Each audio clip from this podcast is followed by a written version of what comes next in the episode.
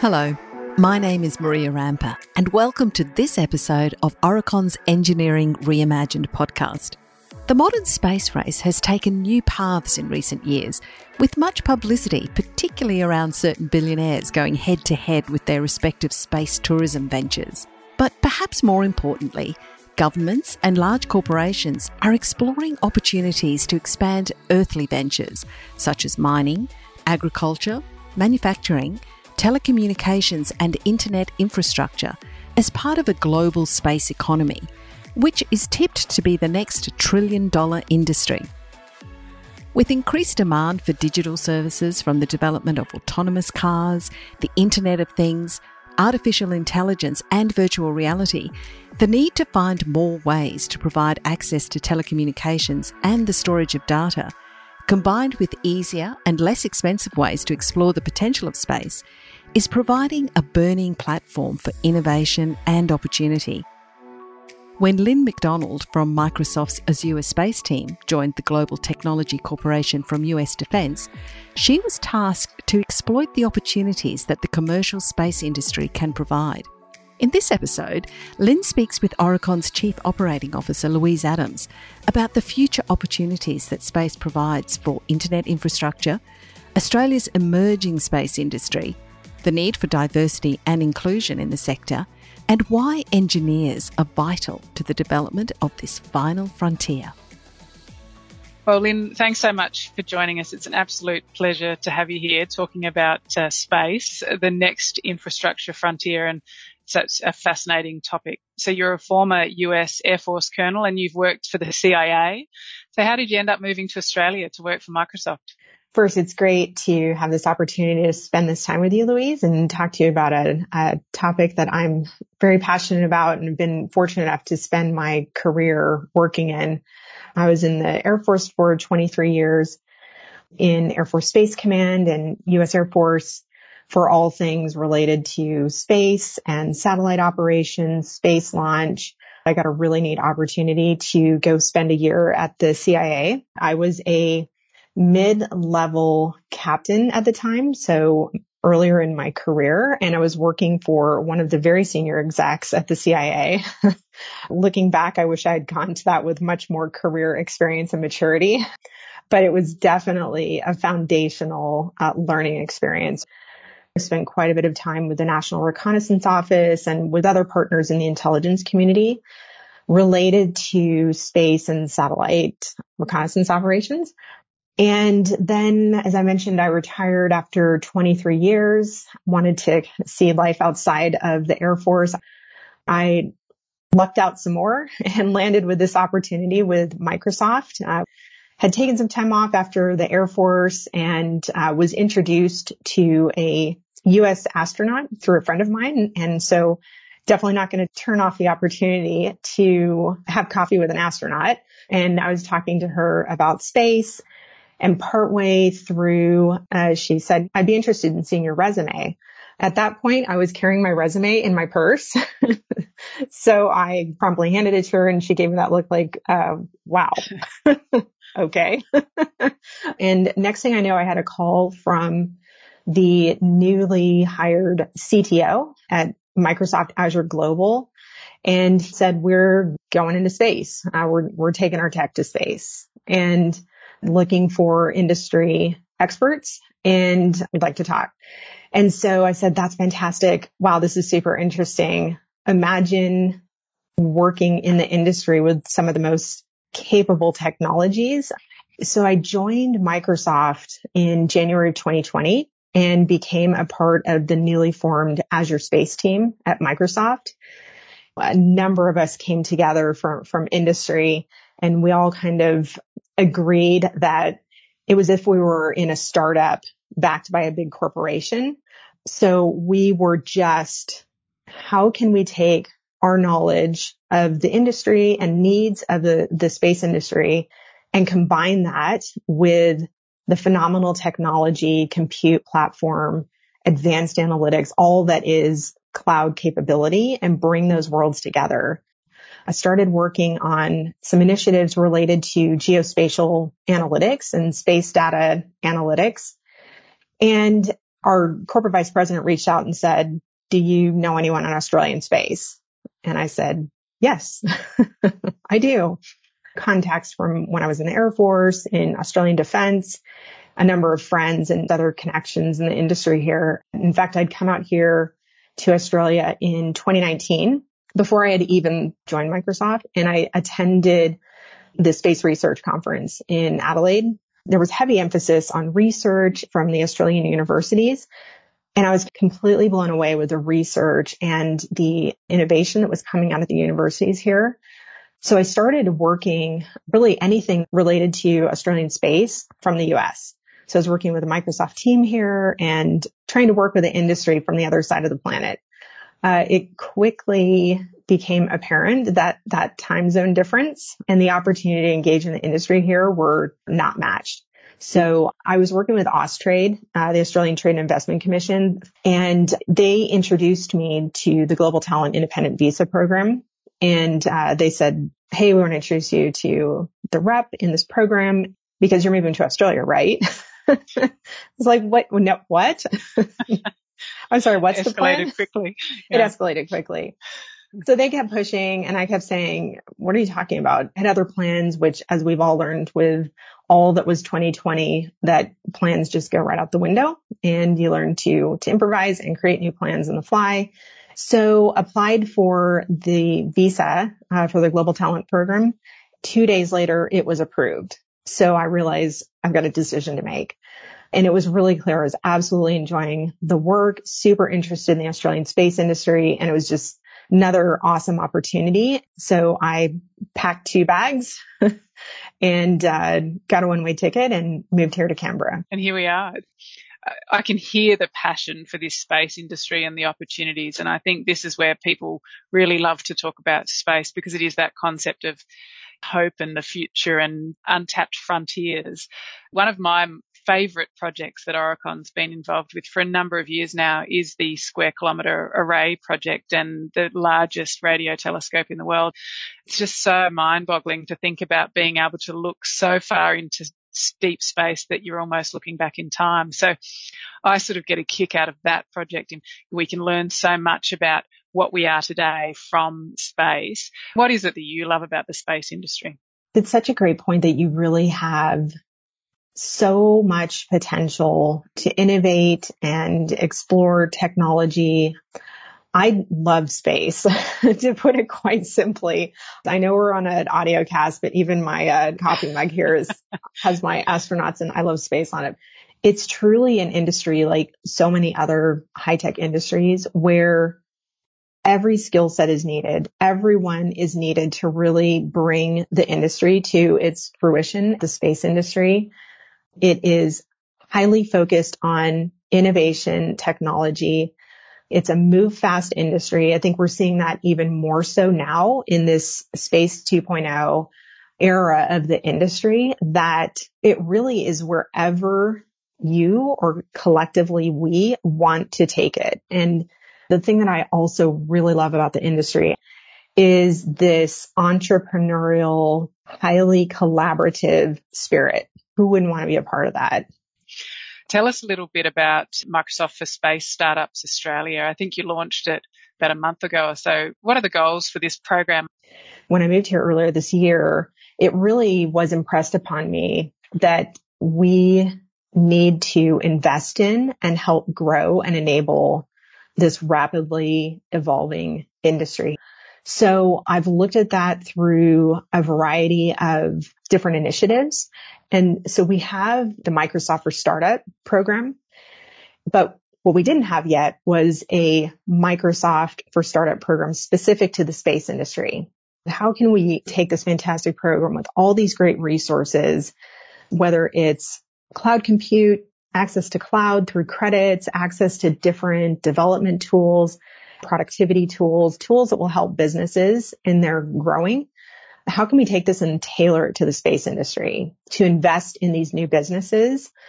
We really focused in on the mentorship aspect of the program and developing the program in a way that brings in all of the different subject matter experts across Microsoft and the space experts.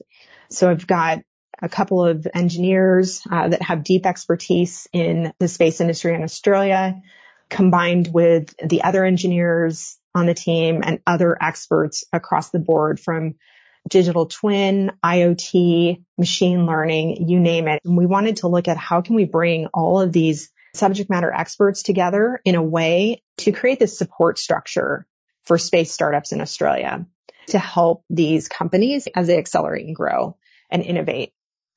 Do you think space infrastructure is the next investment frontier? Where do you see some of those growth opportunities? Definitely in the infrastructure, not only in the opportunity to invest in the growth of the infrastructure and enabling technologies for the space industry, but also in where does this infrastructure need to go? How do we need to evolve infrastructure for the space industry in a way that's going to take it in the direction to meet the demands of the global space industry. So when we look at the demands for high bandwidth, high capacity, low latency, high speed communications and data and processing, that is a really interesting place that this space infrastructure is headed. There's a tremendous growth opportunity globally from the Australian government to support the growth of the Australian space sector. They are focusing this funding and resources across the space sector to help enable infrastructure growth. It's great to see this access to these resources. It's across areas related to the space sector from robotics to payload development to launch infrastructure. It's really across the board from an infrastructure perspective. When we look at Azure Cloud, uh, Microsoft capabilities, we're looking at it from the perspective of enabling technologies for the industry, enabling infrastructure for the industry, the cloud storage, compute, access to advanced analytics. It's a whole variety of tools from machine learning, artificial intelligence, but you bring all these capabilities together. They're scalable, flexible in a way that business can leverage that type of infrastructure and then focus on their core tech innovation capability. So instead of replicating infrastructure company by company or elements of the industry, that's one of the opportunities to create efficiencies in infrastructure through cloud computing and cloud infrastructure. What do you predict that the space infrastructure industry is going to look like in say 10 or 20 years? So I think it will be increasingly virtualized, increasingly automated. It will also be increasingly sustainable. And I look at the sustainability not only for space infrastructure here on Earth in improving how we leverage infrastructure for all of our wonderful engineering and technology innovations here on Earth, but also we need to look at creating sustainable technology for space because it will continue to become a quite competitive environment. Competitive in the sense of many assets in space, access to space is opening and continuing to open. And so we see small sats, nanosats, big satellite constellations uh, for really interesting capabilities as these technologies develop over this next couple of decades, we really need to be mindful of sustainable technology in space and sustainable management of technology in space because we will end up with a, a bit of a space debris issue that if we're not managing it now, it's going to be incredibly challenging to manage later. Where do you see the top job opportunities in the next few years and into the future to get involved in this huge growth of this industry?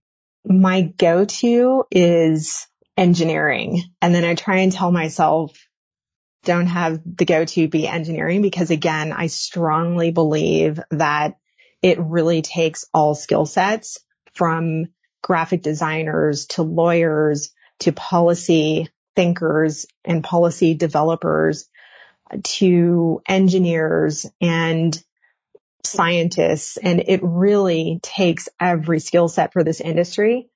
Engineering is an important one. You look at the evolving industry, the need for engineers specific to the space industry is important. There is tremendous talent in, in the industry here. As you would expect with an emerging, evolving industry, there's always a need for more. And, you know, building depth in some of those critical STEM related skill sets is critical. There's an immediate need and then there's the need for creation of a long-term pipeline. And so I think that it's important to look at reskilling. How do you take somebody, let's say they've come out of college with a pharmacy degree or a psychology degree. And let's say that maybe it's a saturated market. How do you take those highly educated people who know how to look at numbers, that know how to look at things critically and scientifically and take those skill sets and reimagine them and upskill and reskill for this industry that needs the immediate application and growth of talent. And I love that you focus specifically on engineering. Uh, we talk a lot about STEM and it's important to keep talking about STEM, but I think we should be boldly unapologetic about a focus on engineering, particularly in Australia. We have a huge shortfall in engineering capability uh, coming through the pipeline for what we want to do holistically. We need to invest in the future of engineering and try and attract as many people as we can. And for me, diversity in STEM and diversity, particularly in engineering, is a huge passion of mine. What sort of advice would you give to young women in technology and specifically in engineering to help them reach their potential and perhaps get involved in this industry that you're clearly so passionate about? If you think you're interested, do it. Go for it. My advice would be take the little voice in your head, the little voice that loves to pop up on anything that you want to explore, achieve, go after, and just kick that thing to the curb. Whether it's, oh, you know, I don't meet all the requirements on this job posting, so I better not apply for it. Kick that to the curb.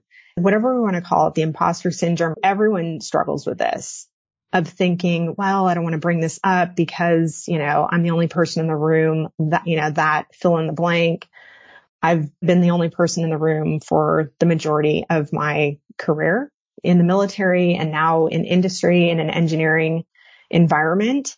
And you can intimidate yourself out of a lot of things. Find mentors. Mentors are everything. It's so important. I had a boss when I was in the military and he was a general officer and I learned from him the importance of mentoring everyone all the time. I was blown away every single day that he would mentor everyone that he came in contact with from the brand new airmen who had just come into to the military all the way through to the other generals and, and everyone in between. He never missed an opportunity to mentor. And I learned so much from him and it really made such a strong impression on me of the importance of, of mentoring others. One of the most rewarding parts of my career is to see people that I have mentored are coming up and reaching their full potential as well. We've talked a lot about diversity, really focused on getting more women into engineering, but the ultimate goal for diversity is that it is a huge driver of innovation and it's got to be critical to have diverse thinking around the tables when we're talking about the space industry and the infrastructure that's going to be the foundation for the future of humanity. So you said you've got a passion for diversity and this idea that it's got to be coupled with inclusion so that people can feel mm. like they belong. So why do you think it's so important for the industry as a whole? Without inclusion, diversity doesn't get you very far. You really have to create a culture of inclusivity. It takes everyone's voice, everyone's input, all of the skill sets I looked at the Inspiration4 launch and I was like, we are at the front end of the most amazing next era of innovation and exploration and transformation as it relates to space and human activity in space and human exploration and understanding and all of the technological benefits and societal benefits and scientific benefits. And in that next era of space exploration and creative innovation and all the good that's going to come out of it, it really does take every skill set and every voice and every person to come to the table and bring their ideas. I don't want to sit next to someone that thinks like me. It's boring. I want to sit next to somebody who's challenged me, who's looking at things from a different perspective. I want to create a, a team of people that know that all the different perspectives are valued. In an organizational culture, it doesn't take much for the inclusivity piece to fall apart.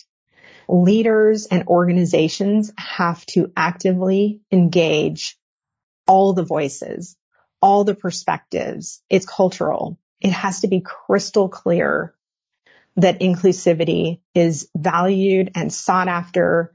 I think where we have this war on talent, where people fundamentally have a choice. They can choose to work for Microsoft, they can choose to work for Oracle, or they can choose to go and work for someone else. So I, I love what you say about the fact that it's a leadership capability and it's got to be ingrained into a cultural DNA of an organization. And talking about Aurecon, we consider we're a large organization and Microsoft even larger and then an organization like Defense in the US. These are big beasts, big employers. You've talked obviously about creating a startup mindset within a large organization. You hear it all the time. This is where large organizations get stuck when it comes to implementing innovation. So what do you think large organizations can learn about innovation from startups?